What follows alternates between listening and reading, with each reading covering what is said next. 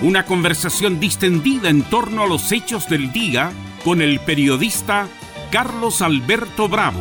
Es una presentación de Ahumada Comercial y Compañía Limitada, expertos en laminados decorativos de alta presión.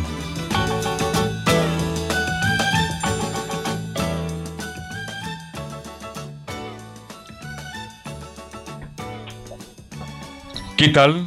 ¿Cómo le va? Buenas tardes y hermosas tardes. Temperatura agradable en la capital de la República de Chile, viviendo un día absolutamente de primavera, de primavera. Bien, hoy día es martes 28 de septiembre del 2020, del 9. Oiga, ¿por qué dije el 8? Estamos ya en septiembre, despidiendo septiembre, ya mañana último día de septiembre y entramos a octubre y hay muchos temas para compartir, para conversar con usted en el día de hoy. Junto a Velos Bravos, junto a don César Navarrete, que está en la sala máster de sonidos, y junto a don Paulo Armijo, distinguido abogado, vamos a compartir el día martes. Así es, eh, varios temas, no solamente temas jurídicos, vamos a hablar día, temas ciudadanos también. Así que inmediatamente pasamos a saludar a don Pablo Armijo. ¿Cómo estás, Pablo? Hola, ¿cómo están? Buenas tardes a don Carlos Alberto y a ti, Velus, y a todas las personas que están escuchando en este momento. Uy, qué gusto en este día primaveral. ¿Hay interferencia, parece? No, no, no, se escucha muy bien. Se escucha perfecto. Se escucha muy bien. bonito día el día de hoy, ya bonito atardecer. Estoy viendo aquí en la casa familiar sentado, en el living comedor de la casa familiar, viendo un lindo atardecer. Además, ese living comedor es bien amplio. amplio, viendo el ventanal aquí, los árboles. Que mi padre está haciendo su chacra en, en, en, mi casa, está ahí trabajando. Lo estoy mirando en este momento a don Gonzalo. Oye, además, ese, ese comedor tenía parqué, o tiene parqué. Eso es una cosa muy. Mira, justamente estoy yo remodelando la casa familiar y los maestros que han venido se han sorprendido por lo bonito del parque. Muy pocas casas tienen parque. Esta es una casa. Ya no existe el parque. Es muy caro, además. y es caro. Entonces, este parque afortunadamente ha sido bien cuidado, pero quiero pulirlo y vitrificarlo nuevamente, porque algo característico de esta casa es justamente el parque que mi madre lo cuidaba mucho y la realidad es que está bastante bien cuidado para los 70 años que tiene esta casa ya. 70 años. Mm. es una casa antigua. Ha pasado el tiempo perfecto, pero el, el parque está bastante bonito, lo quiero pulir y vitrificar. Estoy haciendo Vitrificar, justamente. Ahí se protege mucho más. Claro, se protege mucho más. La casa de Pablo, la, gente no está, la, gente, la casa de Pablo, la gente que nos está escuchando, es una casa muy grande. Mm. Eh, así que hay que hacerle una. Lo, más, lo más probable es que le, haya, le vaya a hacer una muy buena mantención, Pablo. Sí, quiero hacer una mantención a la casa familiar, los recuerdos del barrio. A mí me gustó volver aquí al barrio, a mi barrio original, aquí en la comuna del Bosque. La realidad es que hace un par de meses ya estoy radicado en esta comuna, desde Algarrobo, pasando por Santiago, y después volviendo a los orígenes donde me encontré con mis vecinos, que se ha perdido tanto esa situación de vecindad, ¿ah? ese buenos días vecino, de comunidad, ¿cómo está? Me, me, me he encontrado con el típico eh, pancito amasado de la señora Ichita de al frente, cosas pero que uno no lo valora cuando ya van pasando el tiempo, se va poniendo un poco más viejo uno y más quizás melancólico o más agradecido del cariño de la gente y la realidad que aquí en el barrio yo nace, o sea, no, no, soy nacido y criado en esta comuna, llegué a los 7, 8 años, pero la realidad que gran parte de mi vida eh, de, de, infante y posteriormente adolescente y algo de mi adultez yo me fui temprano de la casa de mis padres a los 23 años, 22 años, y ahora vuelvo y vuelvo a tener toda esa, esa, esa, esa acogida de, de, de, barrio, ¿ah? de conversación. De hecho, hoy día partí temprano en la mañana a mis labores de abogado, tuve que ir a la cárcel, posteriormente a la fiscalía, me encuentro con mi padre, conversando con el vecino mientras regaba el jardín. Mire qué bonito, pues, Se está recuperando, Pablo, la vida de barrio producto de la pandemia. Eh, los vecinos no se conocen, como dices tú, qué tal, buenas noches, buenos días, y a lo mejor nada más que eso. Y da la sensación que esto nos sirvió para comunicarnos entre todos, porque al final todos nos podemos ayudar en un momento crítico. Pero claro, las redes de contacto, pues don Carlos, las redes de contacto, justamente este apoyo emocional, esta red de contención, es muy proclive, se ha perdido esta situación familiar. Yo que viví en, yo, yo, yo he pasado por todos los lugares, ¿ah? he vivido en departamentos en donde se genera una situación impersonal. Yo soy de aquellas personas que ingresa al ascensor y saludo.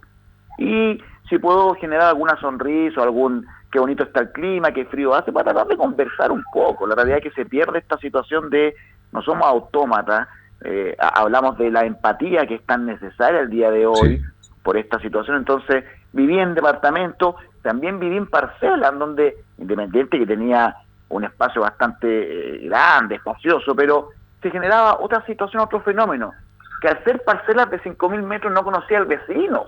Imposible, imposible. Imposible conocerlo, entonces el vecino no lo conocía, entonces creo que volver un poco a la situación de intentar conversar con el vecino en la red de contacto.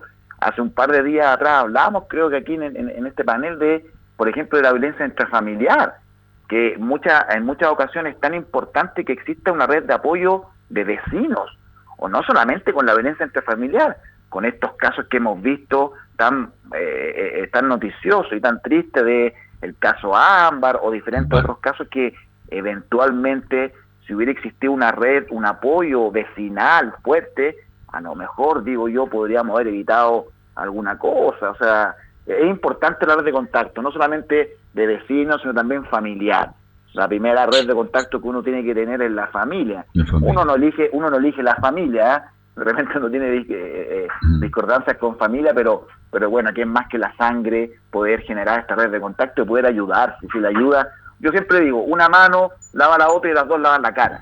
Entonces, Ahora, Pablo, es mejor, tener amigos que plata. Así es. y, buenos vecinos.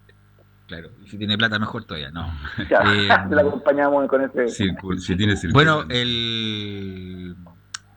Eh, bueno, hace unos dos, tres años más o menos, Pablo, que eh, ha estado bien mediático por la, tu aparición en televisión y yo soy testigo de ello que Pablo lo saluda a mucha gente en la calle, lo reconoce y Pablo se da el tiempo de conversar con cada uno de ellos.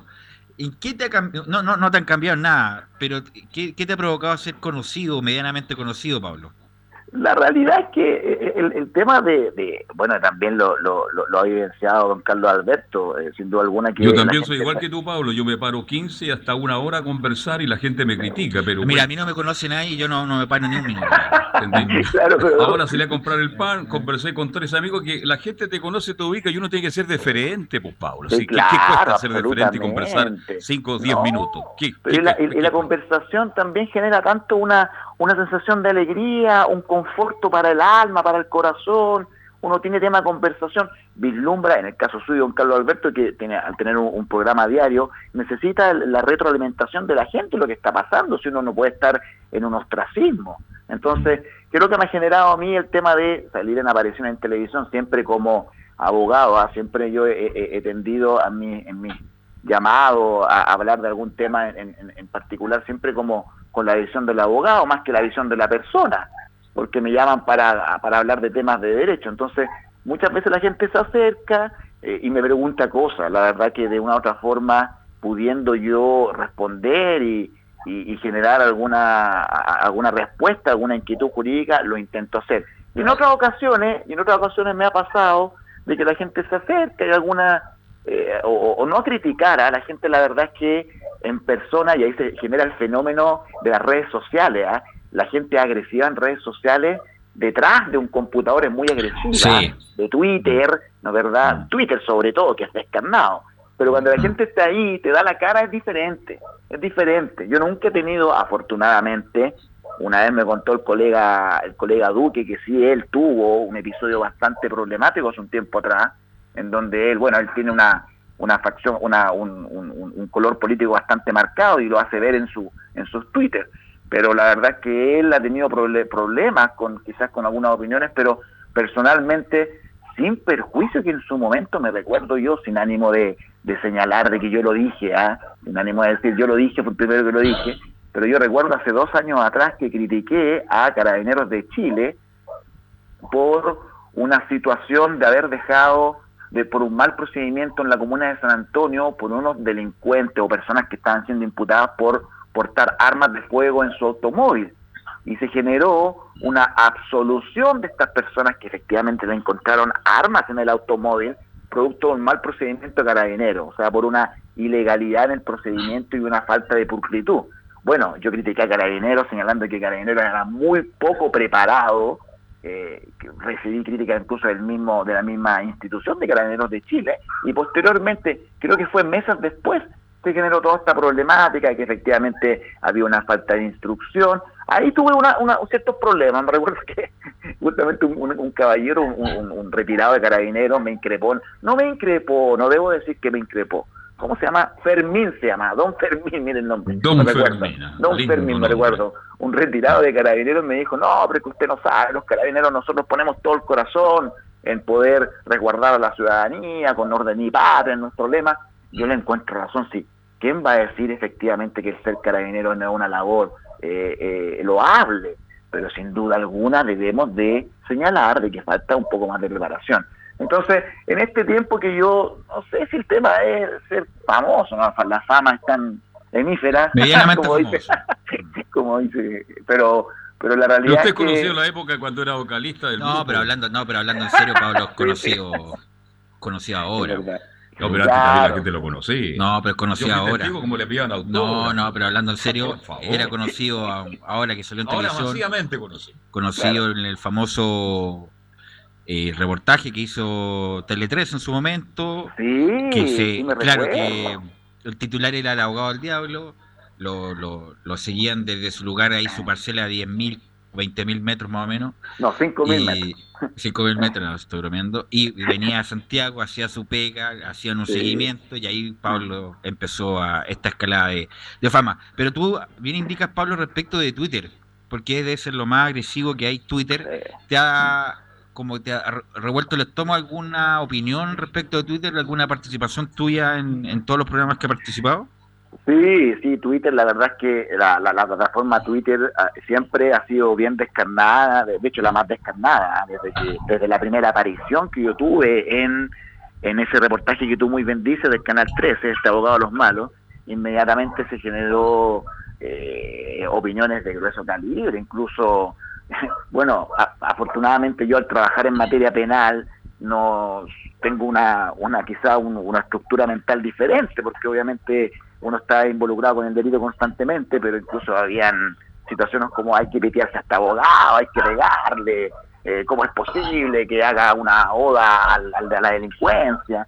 Entonces se generó toda una, una, una situación y en, en, Twitter era bastante escarnado y siempre ha sido así, así no es por una es por otra.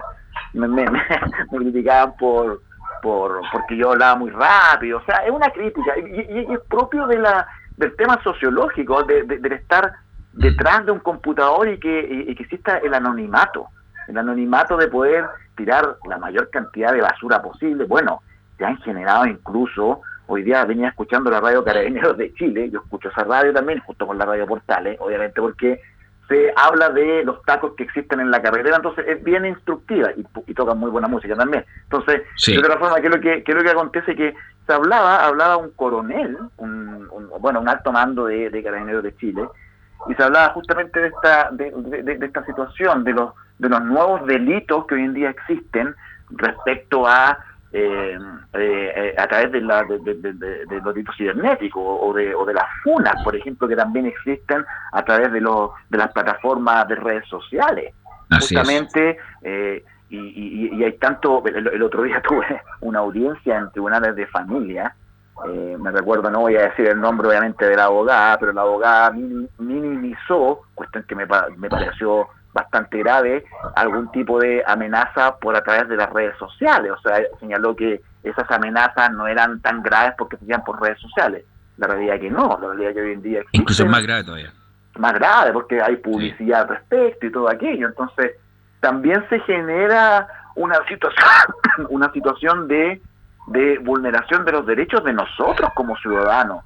Y vuelvo a, limpiar nuevamente lo que hablábamos siempre de, de la necesidad de, no sé si el término es enseñar, ¿ah? sino a la, a, la, a, la, gente, a nosotros, a la ciudadanía, sino el señalar que la FUNA no es el medio de solución de conflicto. Aquí hay una, se ha perdido, yo creo que no a nivel nacional, sino Pero Pablo, disculpa que te interrumpa, pero justamente ante la lentitud del sistema en general, la gente se toma su propia, la justicia por sus propias manos y, por estas opciones digitales, redes sociales, ponen cualquier cosa y la cuestión queda.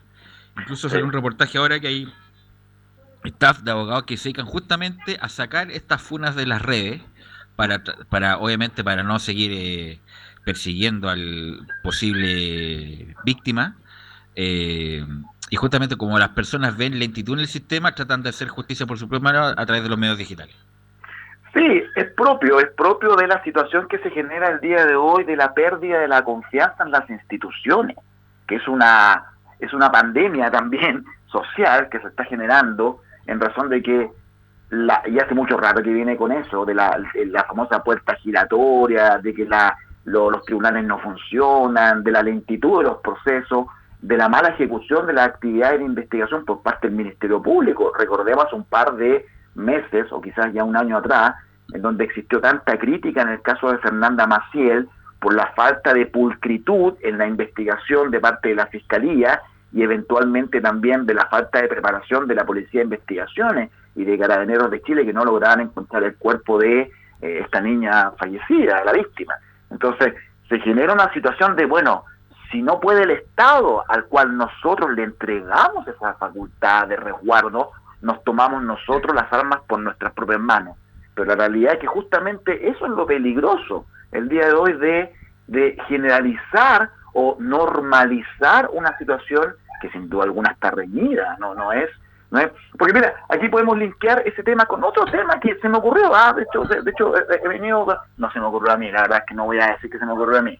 Tengo, uno siempre conversa, desafortunadamente siempre se rodea, o sea, no desafortunadamente, siempre mi, mi, núcleo está de abogados, abogados penalistas, mis socios, que generalmente conversamos temas jurídicos, le hablábamos de la necesidad eventualmente de instalar en la Asamblea Constituyente o como, o como tema de la nueva Constitución la necesidad de poder poseer armas por los civiles, de la tenencia de armas por los civiles como en Estados Unidos. Entonces, estuve investigando respecto a ese tema y me encontré con mucha con mucho articulado y muchos papers respecto a esa situación y justamente dentro de los fundamentos para que sociedades quisieran, que es un debate que no se ha implantado aquí en Chile seriamente, ¿ah?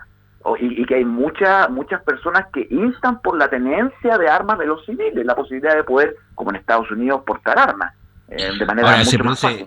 Eh, bueno, Pablo, igual hay muchos documentales respecto a eso. Michael Moore, me acuerdo uno, de la tenencia de armas en Estados Unidos llega a ser una distorsión total en todo caso, ¿eh? según esos documentales. Claro, ¿Cuáles, cuáles son los pros y los contras, o más bien los pros de, esto, de, la tenencia legal de armas? Hay, hay razones para ambos lados. Y las razones para el sector de quienes propenden por tener un arma en su propiedad que sea muy fácil de adquirir son argumentos que podrían ser muy populistas en nuestro país. Hoy en día hay una un ánimo o una un, un, ánimo una, una impresión generalizada de que estamos con el delito ya hasta el cuello. Eso es lo que esa es la percepción de, del ciudadano, de, de todos. ¿verdad? Que estamos ya con la delincuencia desbordada, que las cárceles están atestadas de, de, delincuentes, que el narcotráfico ya está pero llegando a todos lados. Entonces, justamente en esta situación, en este germen de inquietudes sociales, como que efectivamente, y agregamos lo que habíamos hablado recientemente, de que los tribunales tampoco se hacen cargo de, esta es la percepción, ¿ah? no es mi visión, no es mi opinión, pero que los tribunales no se hacen cargo de la delincuencia, ahí es un germen, un caldo de cultivo para efecto de poder decir, bueno, armémonos entonces. Si no puede, si no puede las instituciones públicas o, que están llamados a, controlar el delito, controlémonos nosotros a través de la autotutela y armémonos hasta los dientes. Entonces, se genera esa situación y se genera también una necesidad de poder, porque en Estados Unidos se habla de que efectivamente al tener la gran posibilidad de poder adquirir armas casi en el supermercado, eh, se cree, se cree de que los delitos de homicidio bajaron, pero la realidad es que no es así. El delito de eh, los homicidios con armas de fuego, de manera dolosa, o sea, eh, matar a alguien con la intención de matar eh, con un arma, no han bajado, o sea, al contrario, suben. Entonces, Por un lado está la necesidad de autoprotección, en razón de que las instituciones no funcionan, pero por otro lado está el control respecto a esas armas, porque vamos a generar, imagínense si no logramos, Belo y Carlos, don Carlos Alberto, no logramos instruir a la sociedad de que la autotutela, esta posibilidad de poder solucionar los conflictos con la propia mano. Hemos visto casos donde a los delincuentes aquí en Chile los amarran a los árboles con cinta adhesiva, que hacen las detenciones ciudadanas, que los golpean. La realidad es que, independiente que muchas veces uno dice, bien merecido que se lo, se lo merece esa persona, porque ¿Y cuál es el discurso en forma inmediata de aquel periodista que se acerca a esa persona a preguntar si es razonable o no haberle pegado a ese delincuente? ¿Qué es lo que dice? Bueno, si, si los tribunales no hacen nada a la puerta giratoria, nosotros tenemos que hacer algo. Y ahí está el problema. El legitimar la autotutela. Pablo, este, bueno, dijo Velo en Estados Unidos y me consta, este, se compra hasta, hasta en la Feria Libre un arma. En algunos estados. ¿Ah? En, algunos estados. En algunos estados. En la gran mayoría, diría yo. Ahora, cuéntame, ¿cuáles son las exigencias? Yo no tengo armas, por ejemplo. ¿Es de verdad que la sociedad, la población en Chile está inquieta porque la inseguridad es de todos los días? Es a las 3 de la tarde, a las 4, a las 7 de la noche, ya da lo mismo. Pero ¿cuáles son las exigencias en Chile para que yo pueda tener un arma? Bueno, la, la, ley establece primitivamente la necesidad de tener, eh, de, no tener antecedentes anteriores. Eso como primera, como primer punto, no tener una un antecedente penal anterior para efecto de poder establecer de que quien va a tener esa arma no va a ser para cometer un nuevo ilícito. Es lo más es lo más clásico, lo más básico para efecto de poder entender que alguien que quiere inscribir un arma, comprar un arma, que lo pueda hacer. Tiene que cumplir ese primer requisito. Bueno, los otros requisitos dicen en relación con los aquellos exámenes psicológicos que son simples, ¿ah? no son grandes exámenes psicológicos para efecto de poder establecer si una persona está apta o no para poder poseer un arma.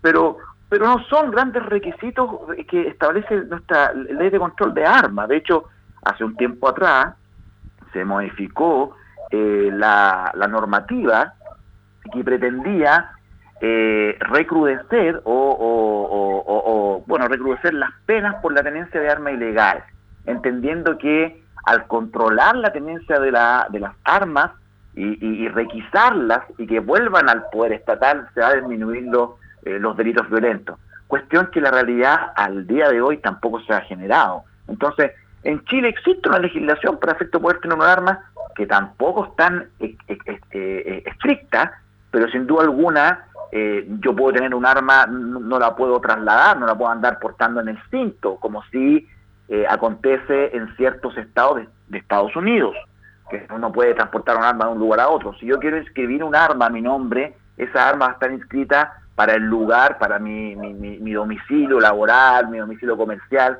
y si yo requiero trasladarla de un lugar a otro, debo tener un permiso. O sea, igual está restringida esa, esa necesidad de creer de que yo puedo andar como un sheriff del viejo oeste con un arma en el cinto. Entiendo que en algunos estados de Estados Unidos sí se permite aquello, pero la realidad es que ahí se genera la problemática de el control de aquella, de, de, el control del uso de aquella arma. Entendamos aquí el caso de John Collins, ¿se recuerdan del caso este eh, ciudadano estadounidense, creo que, en, que para, para, el estallido social en noviembre, en Reñaca. En Reñaca, Viña del Mar, en la quinta mm. región. Él tenía un arma inscrita, inscrita. Él sacó su arma, y bueno, él aduce que iba al polígono a, disparar y el polígono estaba cerrado y que él, en virtud, eso es lo que yo leí, con esta situación que les dije yo anteriormente que estuve investigando respecto al tema, que él establece su, la defensa, los abogados de él, señalan de que él se vio extremadamente atemorizado y por eso sacó el arma y disparó. Entonces, aun cuando esta persona tenía un arma debidamente inscrita, incluso más tenía la... Pero hay una desproporción en la conducta, sí, ah, totalmente. Claro, hay una desproporción. Pero igual, ojo, eventualmente si es que, eh, bueno, yo no tengo antecedentes del caso, solo lo que vimos en la televisión, y debemos de señalar de lo que vemos en la televisión muchas veces es cejado. Yo no sé si esta persona, John Cohen, se vio efectivamente atemorizada, porque si fue así, si una turba se acercó a su automóvil y él vio peligrar su vida, claramente podríamos establecer que existe una atenuante de su responsabilidad y que él actuó atemorizado para los efectos de poder eventualmente rebajar una condena. Este muchacho, este ciudadano norteamericano, estaba en prisión preventiva. hay, hay, hay, hay, dos delitos homicidios frustrados que ahí se le se le imputaron y estamos a, a puertas de ir al juicio oral, más una, eh, son dos homicidios frustrados y creo que es un disparo injustificado, que es una, un delito menor en la ley de control de armas. Pero, ahora, obviamente, bueno, ayer el, la fiscalía pidió 17 años. 16 años, claro, algo no así. será mucho. Pero, no, pero es que fue, para mí, no, incluso no conociendo todos los antecedentes, pero independiente que hubo una turba, era producto del estallido social, hay que recordar las marchas y todo lo demás, pero bajarse y disparar al aire o al voleo es totalmente una conducta desproporcionada. Obviamente yo no tengo los antecedentes y ahí el juez va, va a pero ponerte en el lugar si tú eres atacado en ese pero, mismo lugar. Una, una cosa bajarse con un palo y otra cosa bajarse con un arma. Bueno, ¿cómo hay enfrentarlo con un palo? ¿A pero no, no, pero y empezar a disparar. ¿A, a 100 delincuentes? o sea, cualquier persona que le hagan vale algo. Vale decir, Paulo, ah, si pero, yo. Pero escúchame, escúchame. O sea, cualquier persona que le hagan algo en la calle, uno no, se va a bajar con un arma. Es que hay hecho y hecho, pues ve. Pero no, porque. Yo no estoy defendiendo al. Pero, no, pero no podemos reaccionar así, porque si no, nos vamos a la vez y cerramos la puerta por fuera.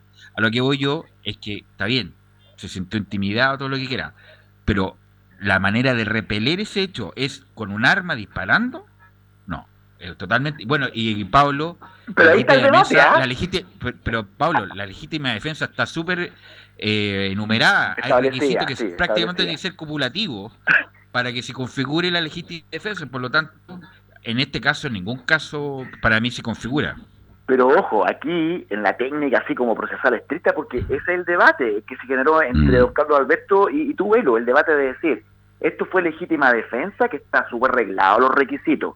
Para legítima defensa no es llegar y decir, esto fue legítima defensa, no. Claro. O la otra variable de el miedo insuperable, que estamos hablando de un atenuante. Yo me vi, y ahí está la discusión justamente de, y por eso los juicios muchas veces, no, no muchas veces, siempre hay que acompañar, por ejemplo, una pericia psicológica para ver cuál fue lo que sintió este imputado acusado en el momento en que se vio con 100 personas, como le dice don Carlos Alberto, que se acercaron a su, a su, a su automóvil, a lo mejor con palos, con fierros, con armas blancas, no lo sabemos. Porque si él vio, venía en su auto y ve que se acerca una, un, un centenar de personas, la única reacción y eventualmente la proporcionalidad para poder repeler a, 100, a una turba de 100 personas era haber disparado. Ahí está la discusión, pero, ¿me entiendes? Pero ahí, Pablo, ahí está. incluso está, sí. La, eh, no sé, pues, la, el, como el juicio mental de ser mejor acelero o incluso atropello a una persona es menos lesivo que sacar un arma y disparar al aire porque le puede llegar a cualquiera. No sé, estoy para repeler esa turba.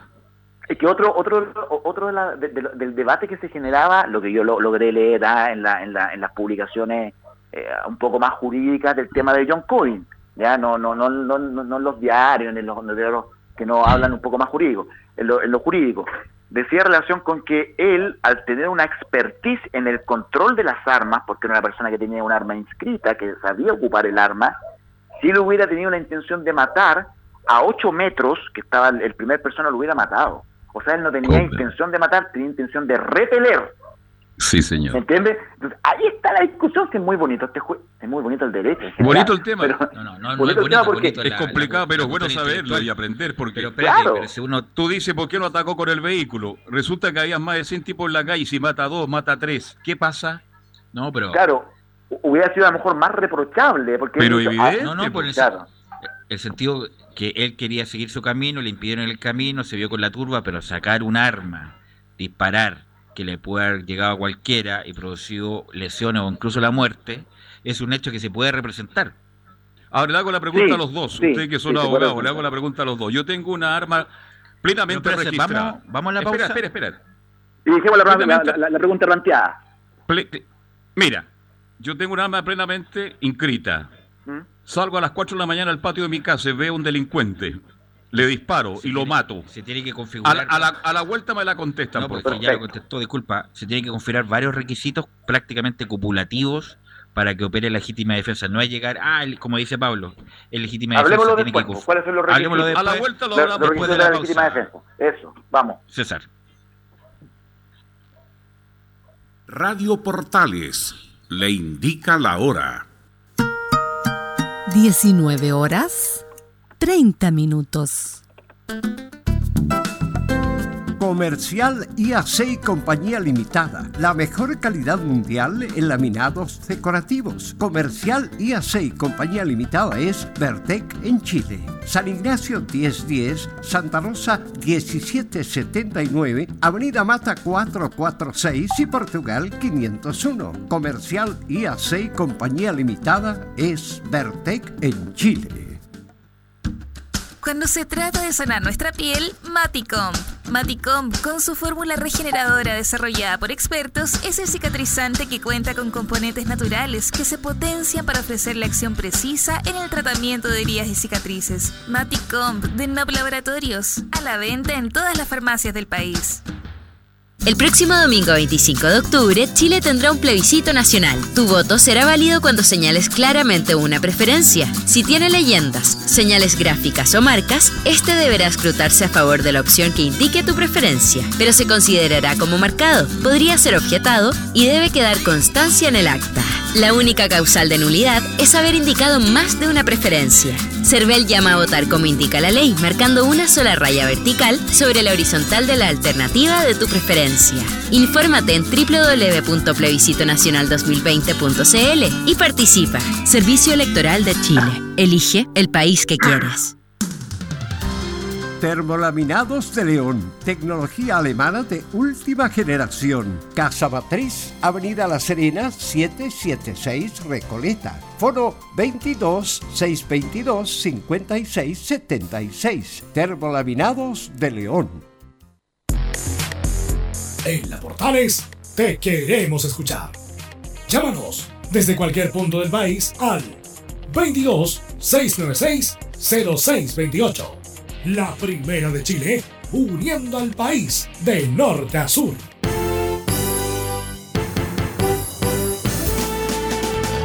Radio Portales en tu corazón, la primera de Chile.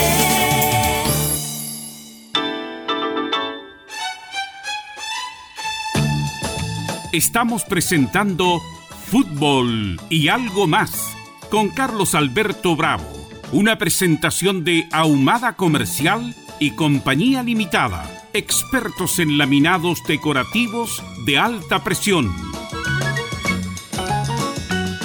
Vuelta como todos los días martes. Estamos con el distinguido abogado don Pablo Arbijo, con Pelus Bravo. Estamos compartiendo hasta las 20 menos 5 minutos. Somos portales por toda su plataforma y para Chile y el mundo. Sí, está jugando Colo Colo, con Peñarol y está jugando Católica con Gremio. Y usted lo puede escuchar a través de Portales Digital, radioportales.cl. Usted pincha y a través de todas las redes sociales, eh, Twitter y Facebook, están transmitiendo a nuestros compañeros los partidos de Copa Libertadores. Eh, bueno, Pablo, eh, ¿cómo se configura la legítima defensa? bueno, pregunta. ¿Cuáles, cuáles son los presupuestos fácticos y requisitos que se tienen que dar? es un tema que siempre uno debe, o sea, no, no uno debe tener en cuenta, pero siempre se habla mucho cuando hay una un delito o generalmente delitos violentos. Estamos hablando de que los requisitos del artículo 10 del Código Penal para configurar, para hablar de legítima defensa, porque cuando hablamos de legítima defensa hablamos de no tener ningún tipo de responsabilidad, o sea, estar exento de responsabilidad. Matar a alguien, a otra persona, es a, buena primera un delito. Obviamente, si yo mato a alguien es un delito. Pero podría yo estar exento de responsabilidad por matar a alguien si cumplo los requisitos de la legítima defensa que habla el artículo 10. Dice, el que obra en defensa de su persona o de derechos siempre que concurran las siguientes circunstancias. Primera, que la agresión del delincuente sea ilegítima. O sea, que no exista razón alguna para que el delincuente que ingresó a mi domicilio o que me enfrentó en la calle no tenga una razón eh, jurídica, una razón legal, que la agresión sea ilegítima. Primer requisito. Segundo, que exista una, una necesidad racional, una, una, un, equilibrio del medio empleado. A modo de ejemplo, si viene una persona de la tercera edad o una persona sin ninguna arma y me dice, entrégame todo el dinero, yo no podría sacar un arma y dispararle los 30 tiros en, en, el cuerpo porque... O pegarle un paro en la cabeza. O pegarle un paro en la cabeza porque no hay proporcionalidad. hay que ocupar el medio empleado para generar el rehuir ese delito tiene que ser racional y justificado. El típico caso que nos enseñan a nosotros en la facultad, justamente si alguien viene desarmado, yo no podría agarrar una metralleta y, o un arma y matarlo por el solo hecho de decir, tengo miedo que me iba a, a robar o me iba a asaltar. Tiene que haber un equilibrio en el medio empleado. Y por último, que exista falta de provocación por parte de la víctima, de quien se defiende. Entonces, los requisitos son súper estrictos. ¿Y por qué son muy estrictos? Porque si se cumplen, lo que genera es que yo no voy a ser responsable. Entonces, si yo estoy en mi casa y tengo un arma inscrita, en el caso que nos, decía don Carlos Alberto, yo tengo un arma inscrita en mi casa y entra alguien y en, en, en, las inmediaciones de la noche, 3, 4 de la mañana, veo que hay una persona en mi casa eh, y me está intimidando, yo saco mi arma y le disparo, bueno, ahí deberíamos de, eh, de, conjugar si se cumplen estos requisitos. La agresión ilegítima, check. Obviamente, esta persona estaba dentro de mi propiedad, no debía por qué estar, me estaba asaltando. Hay medios probatorios para comprobar que efectivamente saltó por la bandereta, se encaramó por el portón, rompió la puerta, la ventana, una agresión ilegítima.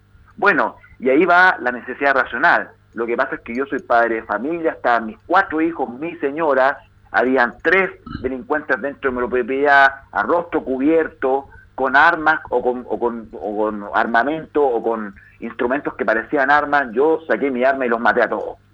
Era la era la era lo racional que podía yo enfrentarme. Podía estar en segundo requisito, sí, podíamos estar dentro del segundo requisito. Y por último, obviamente no hubo provocación de mi parte. Ya no hubo provocación de mi parte para efecto de esta persona ingresar a mi domicilio. Ahí se podrían cumplir los requisitos. Ahora, Ahora el, abogado de la defensa te podría desconfigurar inmediatamente uno de los requisitos y se, se baja la legitimación. Sí, po, sí, claramente. De, hecho, esa es la labor de uno, efectivamente señalar, eh, mm. tratar de quebrar esos requisitos, pero ahí pasa a la otra, a, la otra situación, al, al miedo insuperable. Y ahí estábamos hablando, por ejemplo, de lo que hablábamos de John Covey. Él, yo creo que tal cual lo dices tú, Belu, él no podría aducir legítima defensa. Creo que eh, hay una desproporción entre la turba eventual y sacar un arma y empezar a disparar ahí este siniestra. yo, también encuentro que es difícil por parte del defensor de John Cody, de este ciudadano eh, este, norteamericano estadounidense, pero, pero sí eventualmente podría establecer de que él tenía un miedo insuperable y ahí vamos a otro tipo de atenuante, o a un atenuante en este caso del, del, del, del, 11 número 5, si mal no recuerdo, del, del Código Penal. Entonces, eh, pero por eso eh, eh, eh pero por eso es tan importante, miren, miren lo que se ha generado y la reflexión que quiero hacer al respecto. Por eso es tan importante que cada imputado o, o, o incluso la víctima tengan la posibilidad de ser asesorados por un letrado, por un abogado, para que la condena que le van a imponer también sea proporcional. Porque por eso es tan importante eh, salvaguardar y, que los incluso los imputados, ¿ah? los imputados tengan una defensa jurídica técnica de buena calidad para que en estos casos puedan ser representados por un abogado y ver que la proporcionalidad no es tal. Entonces, hay que abogar por, por esa situación. No sé si me lo explicar. Entonces, cuando si yo tengo algún problema que ya narré, voy a tener que contratar los servicios de Pablo Armejo. claro. Como otro tema también, ¿ah? otro tema No, porque ahí está la prueba. ¿En qué circunstancia ocurrieron los hechos y cómo ocurrieron? Y si yo fui realmente un tipo que actuó en defensa propia. Así es el derecho, va a ser, hacerse los tribunales, sí, sin duda alguna. Y ahí estamos con otro tema debe. Yo leí una, una columna de, de nuestro de nuestro compañero eh, que eh, me, mandó una columna del mostrador que escribió Rodolfo Borges hace muy poco tiempo de sobran querellantes, faltan querellantes. El colorín. El colorín, sí, coloro. Un gran abrazo para, para, para Rodolfo Borges. Y en esa columna que escribió en el mostrador hablaba de justamente otra situación que está al debe en nuestro país también, el tema de las víctimas. Las víctimas, nuestro, nuestro sistema procesal penal propendía, lo, lo han hablado ustedes, sí, propendía a que las víctimas tuvieran también una asesoría legal de calidad, porque hay que dejar en claro una asistencia, hay que dejar claro que los fiscales no son los abogados de las víctias. El fiscal es un abogado o el Ministerio Público que busca la persecución penal, pero no es el abogado te interrumpo, Disculpa, te interrumpo. Antes que se nos vaya, justamente estamos hablando de la legítima defensa y después volvemos a lo de las víctimas, que me parece importante. Mm. Pero también la legítima defensa tiene matices o tiene eh, grados más particulares para encuadrarlo, que es la legítima defensa privilegiada. ¿Qué hablamos cuando hablamos de legítima defensa privilegiada? Bueno, efectivamente, disculpa. Efectivamente, la, la, la, legítima defensa. Sí, no, el, el cigarro, don Carlos Alberto. Maldito cigarro. no, que, me, que me tiene. Maldito cigarro. maldito cigarro, pero bueno. Bueno, hay, hay, hay ciertas circunstancias en el propio artículo 10 del Código Penal que habla de esta legítima defensa privilegiada que es aquella que de una otra forma tiene por objeto salvaguardando el interés propio, es un interés de tercero. Por ejemplo, el interés de familiares, el interés principalmente de familiares, del cónyuge, de su conviviente, sus parentes consanguíneos, eh, de todos aquellos que de una otra forma yo como eh, sujeto de derecho puedo de una otra forma eh, eh, estar exento de responsabilidad por salvaguardar los derechos de un tercero. Entonces, también se genera la posibilidad de poder tener esta, esta válvula de escape o esta, o esta eximente responsabilidad que tiene relación con obtener una condena. ¿Me, me, me, entiendo? O sea, por eso es importante también respecto a eh, entender, entender, y aquí lo le quiero linkear nuevamente, ir un poco al tema de, del tema de las víctimas, en donde la víctima necesita, y, nuestro sistema procesal penal está debe, eh, un, un sistema de protección de sus derechos, porque en muchas ocasiones el Ministerio Público no está apto para efecto de proteger a la víctima, no, no, no, no está, de hecho, a los testigos tampoco. Y, y, creo que el sistema judicial chileno tampoco existe hoy en día un enfoque de género real, una, una protección de las personas que que pasan por el sistema judicial. Hay revictimización, hay, hay, hay, hay, ciertos delitos que, que pues, principalmente los delitos sexuales o, los delitos contra los menores de edad, en donde hay una revictimización, nuevamente tienen que volver a, declarar ante ante fiscalía, a declarar ante un tribunal. Yo creo que también, eso también es nuestro sistema, y que ya lleva 20 años ya, de 20 años en, en nuestro país ya, pero creo que es el momento de sentarse un poco, o sea, de sentarse y ver qué es lo que debemos de ir mejorando, de que esto todo es perfectible. Perdón, eh, 28 minutos está ganando Peñarol a Colo Colo por la Libertadores, 28 minutos del primer tiempo, un error defensivo y Peñarol de cabeza pone el 1 a 0. Sí, eso deberían ir Estoy escuchando por portales digitales. ¿eh? Claro, mm. claro algunos exagerables piden pena de muerte para el plantel de Colo Colo. No, pero estamos hablando broma. Bueno, Pablo, tú hablabas de las víctimas, que también que, decía muy bien que obviamente el Ministerio Público eh, investiga los delitos que tienen que ver con los bienes jurídicos protegidos por la sociedad, pero no en particular de la víctima, y ahí hay un, un, vacío. Sí, un vacío. Bueno, hay, hay ciertas instituciones que han querido, por ejemplo, la empresa Alto. No sé si ustedes se, han percatado cada vez que ingresan a tiendas de retail, que hay un símbolo afuera en la, en la, en la entrada, en las mamparas de entrada que dice alto. Bueno, esa es una empresa que ha tendido a, proteger a, a, ser los abogados de las víctimas, eh, principalmente que los, los, los, las tiendas de retail, pero que de otra forma esa actividad efectuada por esta empresa es un saludo a la bandera. La realidad es que tampoco existen eh, una actividad de parte de estas instituciones que tengan por objeto buscar una condena. Más que nada, le vuelvo a, vuelvo a señalar, un, saludo a la bandera que lo acompañan, pero no obtienen ningún tipo de, de, de, de, obtención de una sentencia condenatoria por parte de la persona que ingresó a robar, no sé, un taladro, una bebida, eh, los, los típicos mecheros. Entonces, no hay, hay ciertas instituciones, hay ciertas municipalidades que están, que otorgan, sobre todo municipalidades con recursos, obviamente, que otorgan una especie de, abogado, creo que Vitacura lo tiene, creo, ah, digo que creo, que tiene como un, para todos los, habitantes de la comuna, una especie de, fiscalía privada en donde em, eh, le prestan asesoría a las víctimas, sobre todo de estos portonazos, que están, están, eh, están comunes en, en las zonas del barrio alto. Pero, pero sin mm. duda alguna eh, las víctimas se ven desamparadas muchas veces porque quieren ir a hablar con el fiscal, entendiendo que el fiscal está sobresaturado de trabajo. Los fiscales tienen una gran cantidad de trabajo que también es una crítica que hace la propia fiscalía, de que ellos no tienen la capacidad de poder darle eventualmente eh, eh, el tiempo necesario para poder establecer una, teoría eh, que busque una investigación pulcra. Y aquí van todas las críticas y que hemos visto en, casos mediáticos, en donde se generan errores, que el día de ayer o antes de ayer hubo un caso en, en, las noticias en donde se establecía que la fiscalía, no, creo que fue ayer, una persona que, una señora de la tercera edad que estuvo en un hospital psiquiátrico varios meses y por producto de una gestión eh, efectuada por sus hijos y por sus nietos, una, una, situación ah, macabra, correcto, sí. macabra, que estuvo estuvo en, un centro psiquiátrico y que posteriormente iniciaron, bueno, la señora logró salir después de seis meses, pero se iniciaron acciones legales en contra de eh, todos los que resultan responsables, que eran la familia y todos los que lo habían internado durante seis meses, pero de eso ya ha pasado seis años de la investigación sin ningún resultado de la fiscalía. Entonces, esa persona es una víctima que requiere de una u otra manera un abogado que colabore con la investigación porque, seamos realistas, a los fiscales estas causas donde no hay un, delito de sangre o algo muy bullado, la realidad es que mm. lo deja en segundo plano. Como, les digo yo... dejando en segunda línea ya. Sí, las causas, le digo yo, le pusieron pijama a esa causa, la dejaron ahí.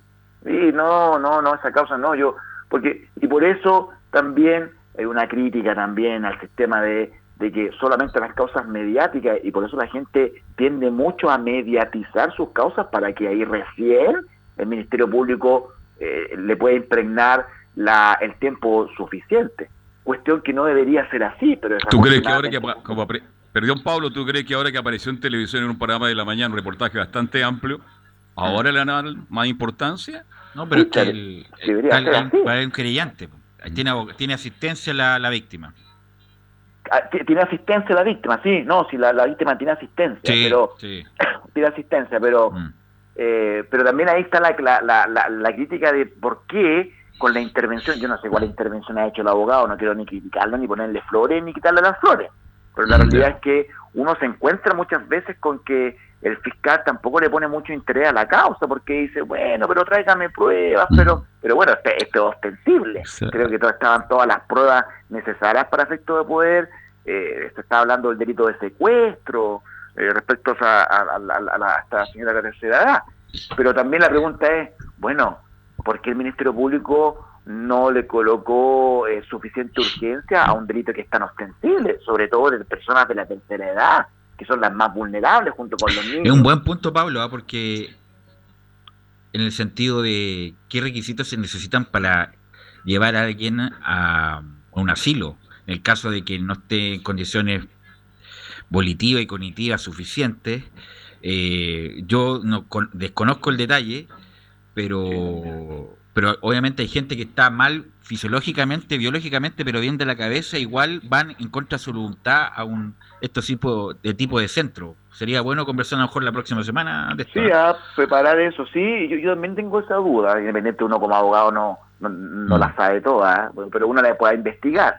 ¿Cuáles son los requisitos para los efectos de poder eh, internar a un, a un adulto mayor cuando existen estas situaciones de, de pérdida de la memoria? Pero en este caso, que yo vi el reportaje, creo que vimos el mismo reportaje. sí, la señora habló muy bien, muy clarita, estaba muy bien, con todos sus sentidos, Pablo. Este, en el fondo era la fórmula cómo sacarle el dinero que ella tiene, pues le da la sensación que es una señora que tiene muchos recursos.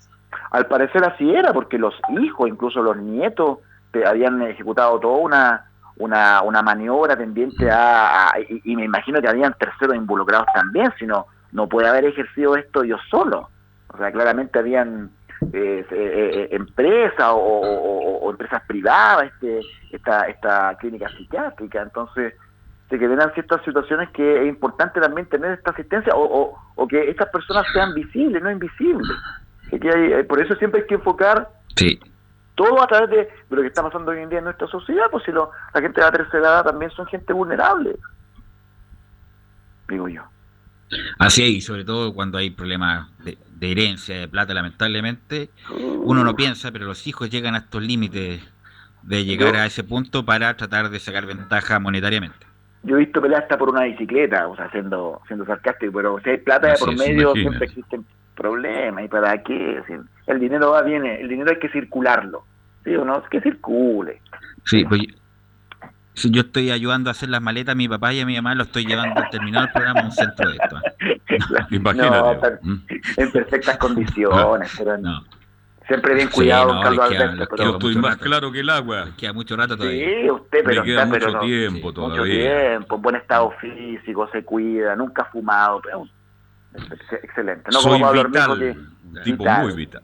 Sí, Pablo Armejo hace ejercicio, pero fuma Por eso yo no, nunca fumé. Y espero que usted deje de fumar, pues Pablo Armejo. No, y aparte para cuidar su voz, pues sí, no, también es importante. Sí. Bueno, y también soy cantante.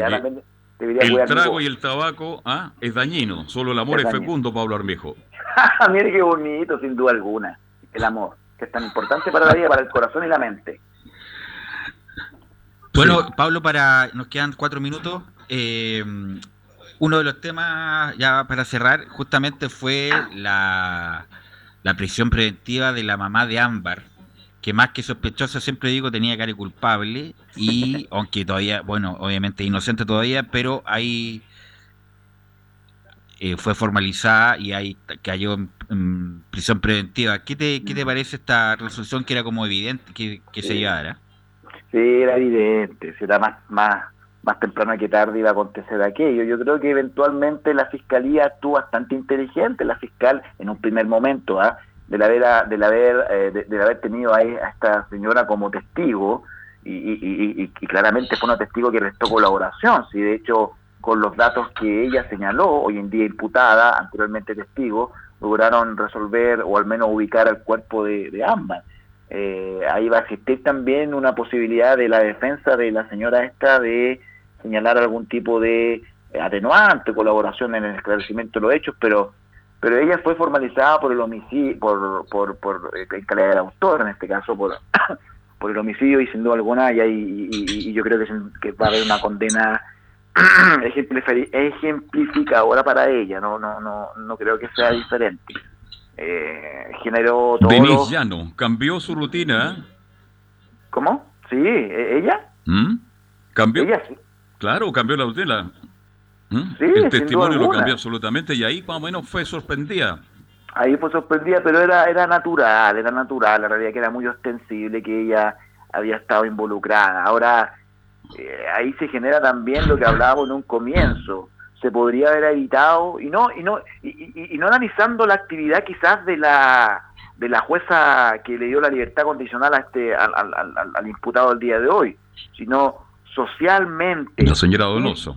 En Donoso. Socialmente, vecinalmente, familiarmente, institucionalmente, podríamos haber evitado esta situación. No a través de la, de la jueza Donoso, no, no echarle la culpa a una, a una cuestión que es tan, tan lejano. De hecho, la, la acusación constitucional no surtió ningún efecto, sino a ver quizá... Oye, fue eh, penoso la actuación de, de Lonton eh, haciéndole alegaciones en la acusación. No sé si la viste. Penoso, penoso, ridículo. La realidad que eso demuestra eh, que, que, el electorado, por eso es tan importante también ahora que estamos a puerta de una plebiscito que todo el mundo vaya a votar y se, y se instruya y sepa efectivamente por quién va a votar. Si está, hemos visto hace un par de semanas atrás, creo que la semana pasada cuando estuvimos en, en el día martes también, políticos que salen a vociferar o a hablar populismo, de que vamos a crear una ley tanto, te recuerdas de un, de un, de un colega de nosotros, de un compañero de Rivas, que cuando quiso hacer la ley loco te recuerdas entonces, no sé si Gaspar Rivas. Sí, Gaspar Rivas. Gaspar Rivas, que después fue destituido y bueno. Eh, la realidad es que por eso es tan importante que el electorado no sea miope y se dé cuenta de que claro, los políticos o la gente dice, bueno, es político, debe tener algún conocimiento. No, para nada, para nada. De hecho, y entendiendo que el político, el diputado o el senador tiene asesores jurídicos, ¿ah? Eso es lo terrible. O sea, teniendo asesores jurídicos pagados no les pagan poco, además. No les pagan poco, o sea, pagados con la plata de todos los chilenos, tampoco logran decir, oiga, hijo, diputado, venga, ¿sabe qué? Parece que no está, usted está medio equivocado, si eso no se puede. Pero ¿qué es lo que hace el político? pan y circo. No, vamos a acusar constitucionalmente a la jueza Donoso, pero no se hacen cargo de los errores de ellos cometen al afecto de poder de una otra forma generar instituciones necesarias para afecto de poder darle conforto y, un, y una contención a esta situación. Fue penoso la, actitud. Desde el primer momento de Lonton, ¿eh? desde el primer momento, de cuando se lo a hablar. Sí, lo dijimos en todo caso acá. Sí, lo dijimos aquí, con la, con la camarita así, desde, el inicio. Desde el inicio, la, la cuñita de esa selfie donde decía, vamos a acusar constitucionalmente. Eh, pero bueno. Político, por eso cuando sea político, cuando yo sea político no voy a ser de aquellos. No, sin duda alguna, no. bueno, pero usted va como alcalde o como diputado alcalde, eh, no diputado creo yo, diputado. Tengo la ganas de entrar al Congreso. El diputado Armejo. Diputado Armejo, sí, el, ciudadano Armejo. No, no, no, no, no, no, ciudadano Armejo. Pero con alguna algún bloque político, partido político, bloque político, Pablo. O sea, mi, partido político, yo yo ya participé en una elección municipal hace un tiempo atrás por Renovación Nacional, la realidad que eh, tengo tengo cercanía con Mario Desborde, bueno, no está muy legitimado hoy en día, pero pero la realidad es que, sí, bueno, siempre es bueno estar adscrito a algún partido político, de una u otra forma, pero pero mis ideas políticas son eh, prosociales, siempre, siempre Casi transversales. Usted perdiendo medio voto en Algarroba. Sí, sentido común, en mi sentido común, nada más. Así es. Bueno, Pablo, te quiero agradecer estos minutos, eh, como siempre muy entretenido y nos encontramos el próximo martes. Quiero mandar quiero mandar dos saludos a la comunidad de Coltauco de dos auditores que me están escuchando, Caetano y Iñaki, que me están escuchando en este momento desde la comuna de Coltauco. Me están escuchando de que un saludo para Caetano y ah, Iñaki que están escuchando Coltauco, sexta región, muy, muy popular allá. Sí, bonita región, la sexta región, sin duda alguna. Así que saludos para ellos. Y agradecido nuevamente. para, ¿Cómo es el nombre, perdón? Caetano e Iñaki. Caetano e Iñaki, ya. Saludos para ellos. Y siempre agradecido de esta tribuna de día Que estén bien. Saludos, bonita semana. Chao, Pablo, que lo pases bien. ¿eh? Gracias, don Carlos. Igualmente para ti. Saludos. Chao, chao. Chao, gracias. El próximo martes vuelve Pablo, Pablo Arbijo a Portales, a Fútbol y algo más. Y mañana estamos con Ron Rodrigo Paz, el doctor psiquiatra. Don César Navarrete, muchísimas gracias, muy amable como siempre ahí en el estudio de Portales, junto a Belus Bravo, mañana volvemos a las 7 para seguir haciendo este programa que se llama Fútbol y algo más. Que tengan muy buenas noches y hasta mañana, gracias.